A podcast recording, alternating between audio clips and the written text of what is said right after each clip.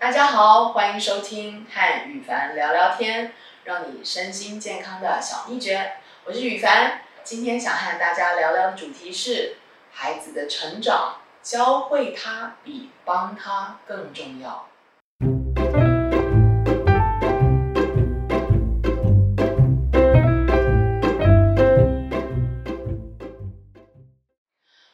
天，女儿跟同事聊天，发现跟她相处非常好的一个主管，大部分同事都觉得他攻击性很强，然后讲话很大声。女儿说她真的完全感受不到。然后她问自己为什么，她的答案是：哦，他就像我爸爸和我爷爷呀。女儿跟同事说：“你没见过其他的中国老男人吗？他们讲话都是那么大声耶。”他说：“我没见过中国老男人温柔且有同理心。”我听完真是笑趴在地上。这实在是一个很可爱的故事哦。我问女儿：“那你跟这个主管相处都没有困难吗？”女儿回：“没有啊，我就用管理爸爸的方法管理他呀。我觉得跟他相处得很愉快啊。我很高兴自己当初没有为孩子挡掉了他们的爸爸的不温柔还没有同理心。”我是做心理咨商的，我先生就是一个传统中国男人，讲话大声，没有同理心。把他跟我放在一起教育孩子，如果我要跟他竞争女儿的爱，那我女儿跟他们父亲的关系肯定要完蛋。他根本没有任何机会。比如，女儿拿一篇得高分的作文给我看，那篇作文是讲他与我在中国做研究的时候的经历。我念完后太感动我，就哭了。给了他一个深深的拥抱。他把同一篇作文给他爸爸看，作文交还给他的时候是《满江红》。他爸爸把他老师没有挑出来的文法错误一个一个都挑出来了，因为怕他将来会继续犯错。那天他的下场只能用惨不忍睹形容啊！女儿的眼泪总是让他惊慌失措。但是他一直到今天都不知道那天到底自己犯了什么错。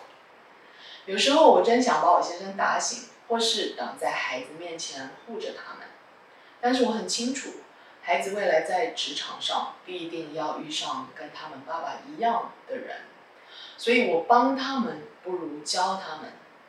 我教孩子，他们的情绪不需要爸爸的核准，不需要任何人的核准，情绪是他们自己的。只要他们说有，那就算数，所以无需争辩。但是女儿必须明白，他们生活在父权社会，中外皆然。由于爸爸手里握拳，所以女儿沟通的时候一定要懂得技巧。女儿的老板跟女儿说，她肯定自己的情绪，勇于表达情绪，让老板觉得很轻松。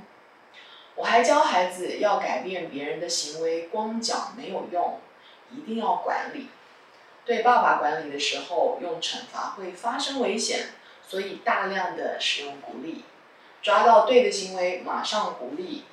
他们给爸爸的鼓励很多元，抱一下、亲一下、拍拍手、说谢谢，给爸爸买他爱吃的东西。他们两个都是换着来的，花样多得很。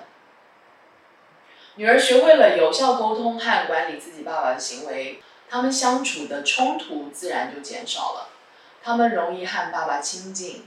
女儿说：“我主管除了讲话大声、没有同理心外，他其实人很好的，就跟爸爸一样。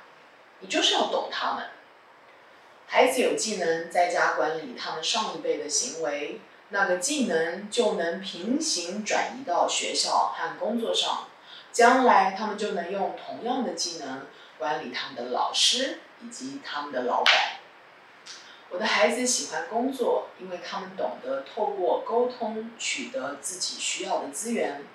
面对与他们不相同的人，他们不害怕，因为他们知道在不动到别人思想的情况下，如何使用行为管理改变他人的行为。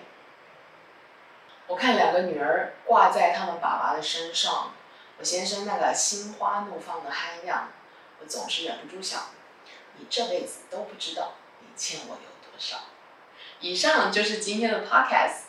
如果想查询关于我的书的资讯或更多消息，欢迎你到赖宇凡官方网站 sarahli.com，s a r a dot com，或是追踪我的 IG 和脸书粉丝专业赖雨凡 Sarah。